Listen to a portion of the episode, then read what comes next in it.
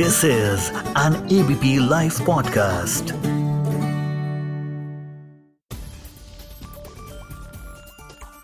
नमस्कार। ABP live podcast में आप सबका स्वागत है।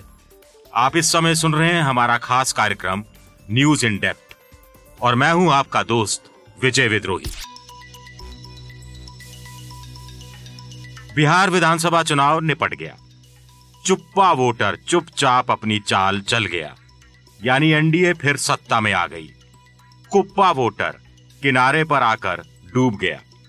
कुप्पा वोटर यानी तेजस्वी प्लस का वो वोटर जो नतीजे आने से पहले ही जीत की खुशी में फूल फूल कर कुप्पा हो रहा था। लेकिन अब सवाल उठता है कि आगे क्या? बीजेपी के लिए क्या? नीतीश के लिए क्या? तेजस्वी के लिए क्या? चिराग के लिए क्या? पहले बात करते हैं बीजेपी की। पिछले साल के लोकसभा चुनाव के बाद बीजेपी को पहली बार सियासी चुनावी खुशी मिली है। लोकसभा चुनाव के बाद बीजेपी दिल्ली में केजरीवाल के हाथों लगातार दूसरी बार करारी हार हारी। झारखंड में अपनी सरकार बचाने में सफल नहीं हुई। महाराष्ट्र में शिवसेना के साथ मिलकर सत्ता में ज़रूर आने लायक सीटें जुटाई, लेकिन ऐन वक्त पर मुख्यमंत्री के मसले पर शिवसेना ने कच्चा दे दिया और बीजेपी को विपक्ष में बैठना पड़ा। हरियाणा में बीजेपी को सत्ता में आने के लिए दुष्यंत चौटाला की पार्टी का सहारा लेना पड़ा। लेकिन लगातार चार निराशाओं के बाद बीजेपी को बिहार से गुड न्यूज़ मिली है। हालाँकि कहने को कहा जा सकता है कि एनडीए साधारण बहुमत का ही जुगाड़ कर सका। बीजेपी सबसे बड़ी पार्टी भी नहीं बन सकी। लेकिन बीजेपी के पास खुश होने के कई कारण हैं। सबसे बड़ा कारण सत्ता हासिल करना है। कुछ महीनों बाद बंगाल में चुनाव होने हैं। और बिहार का नतीजा बंगाल पर ज़रूर असर डालेगा। इसके अलावा नीतीश कुमार की सीटें कम आई हैं। बीजेपी बड़े भाई की भूमिका में है। नीतीश कुमार बीजेपी के रहमो करम पर मुख्यमंत्री बने रहेंगे और एक दो साल बाद बीजेपी के पास नीतीश कुमार का रिटायरमेंट प्लान तैयार हो जाएगा और बिहार पर अकेले कब्जा करने का मौका उसे मिल जाएगा। यही वजह है कि बेहद साधारण बहुमत के बाद भी बीजेपी पूरे जोश में है। इसके अलावा बिहार का चुनाव कोरोना काल का पहला चुनाव था। यहाँ जीत हासिल कर बीजेपी चाहे तो दावा कर सकती है कि मोदी सरकार ने जिस तरह से कोरोना काल में वित्तीय पैकेज दिया 80 करोड़ जनता को पाँच किलो अनाज और एक किलो दाल दी, महिलाओं के जनधन खाते में पैसा डाला, इस सब पर बिहार चुनाव जनमत संग्रह है। यानी बीजेपी कोरोना काल में जनता को राहत देने में कामयाब हुई है। बीजेपी चाहे तो दावा कर सकती है डबल इंजन की सरकार का उसका नारा असर डालने लगा है और बंगाल में यही नारा उसे पहली बार विधानसभा में सफलता दिलाने के लिए काफ़ी होगा साफ़ है, ममता बनर्जी को एक तरह से चेतावनी जारी कर दी गई है कि बीजेपी आ रही है, इस नारे के साथ आ रही है, बिहार की सफलता के रथ पर सवार होकर आ रही है, ममता इसका तोड़ निकाले या फिर सत्ता छोड़ने की तैयारी करे इसी तरह मामूली अंतर से हार के बाद तेजस्वी यादव भी पूरे जोश में हैं। बिहार विधानसभा चुनाव में मैन ऑफ़ द मैच रहे हैं तेजस्वी यादव। लालू प्रसाद यादव के बेटे।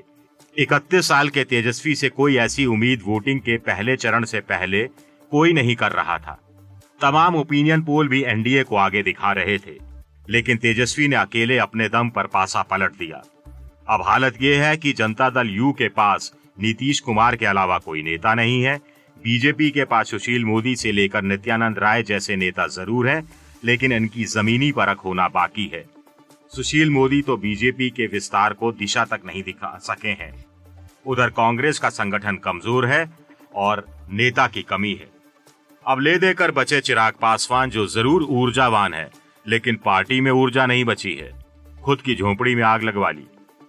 ऐसे में तेजस्वी को बिहार का नया सियासी सितारा कहा जा सकता है।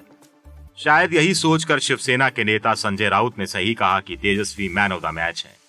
लेकिन क्रिकेटर से नेता बनना तेजस्वी के लिए जितना आसान था, उतना ही मुश्किल भी था। लालू के जेल से बाहर रहते हुए पिछला विधानसभा चुनाव लड़े थे और जीते थे, नीतीश कुमार के साथ। और पहली ही बार में उप मुख्यमंत्री भी बन गए। सब कुछ ठीक ही चल रहा था।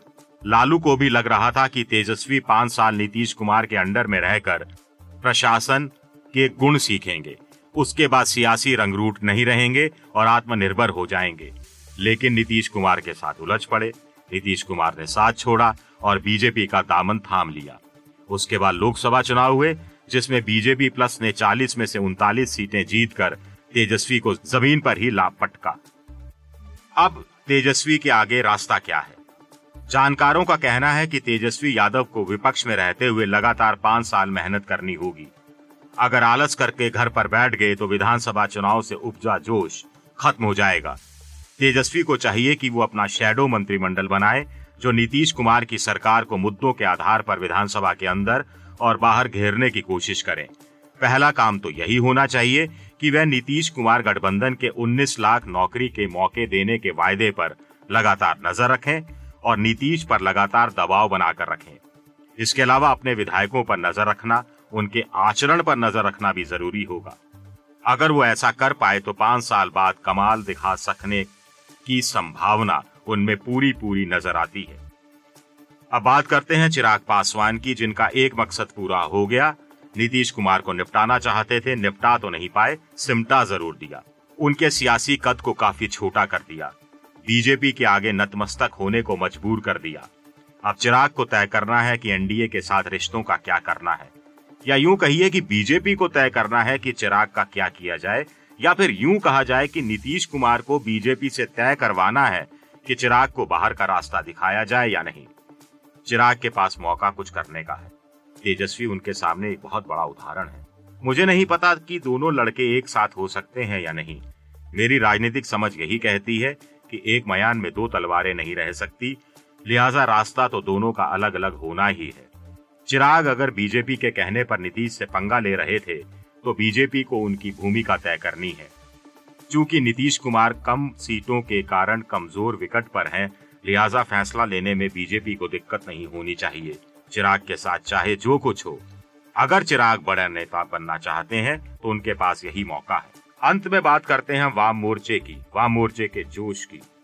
वाम दलों को तेजस्वी ने 29 सीटें सौंपी थी तो उनकी आलोचना हुई थी, लेकिन चुनाव के नतीजे उनके फैसले को सही ठहरा रहे हैं।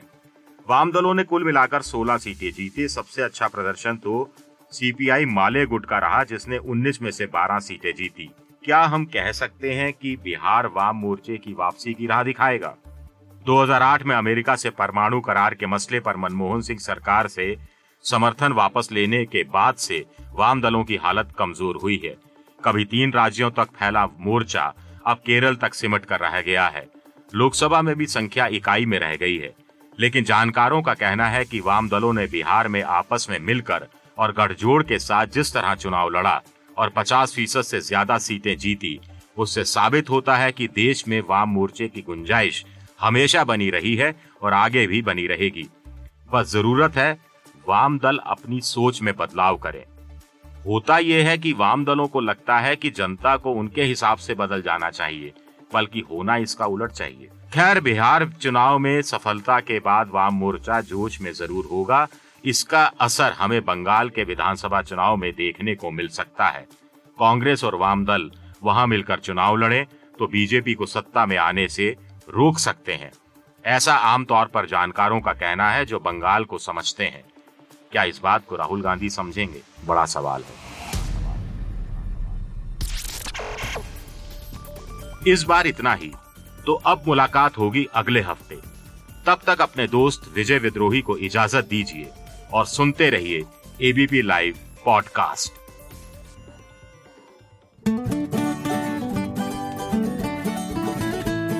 this is an ABP live podcast